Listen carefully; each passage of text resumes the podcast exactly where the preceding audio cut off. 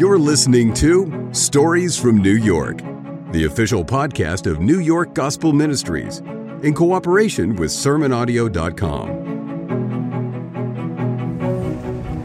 It's the Saturday after Thanksgiving, and we were blessed beyond measure with resources given, food from the Trader Joe stores. And the day after Thanksgiving, yesterday, they donated just boxes and boxes and boxes of bread. And I was thinking of how expensive, with this inflation, even bread has become. And one of the staples of life, you know, bread is the staple of life in all cultures. And the folks, I'm here on Avenue D in the project area, and the folks are coming out of the projects as they hear about the bread out on the street, on the sidewalk, and they're telling their friends about it, making phone calls, getting them here. And the variety is absolutely incredible.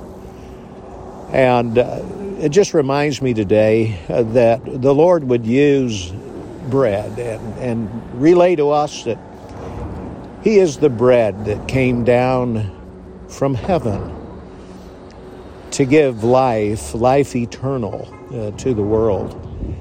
And there is an eagerness on the part of people to tell one another about the bread that's available on the sidewalk. And it just made me stop and think again of the gospel of God and Christ as the bread of life.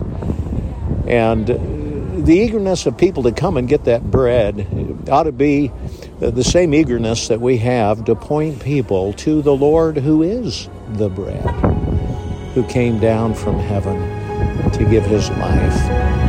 You've been listening to Stories from New York, the official podcast of New York Gospel Ministries. NYGM is strategically located in the heart of Manhattan and seeks to spread the good news of the message of Jesus Christ by the way of daily food distribution, the International Training Center, and the International Preaching Station. We invite you to learn more at SermonAudio.com/NYGM.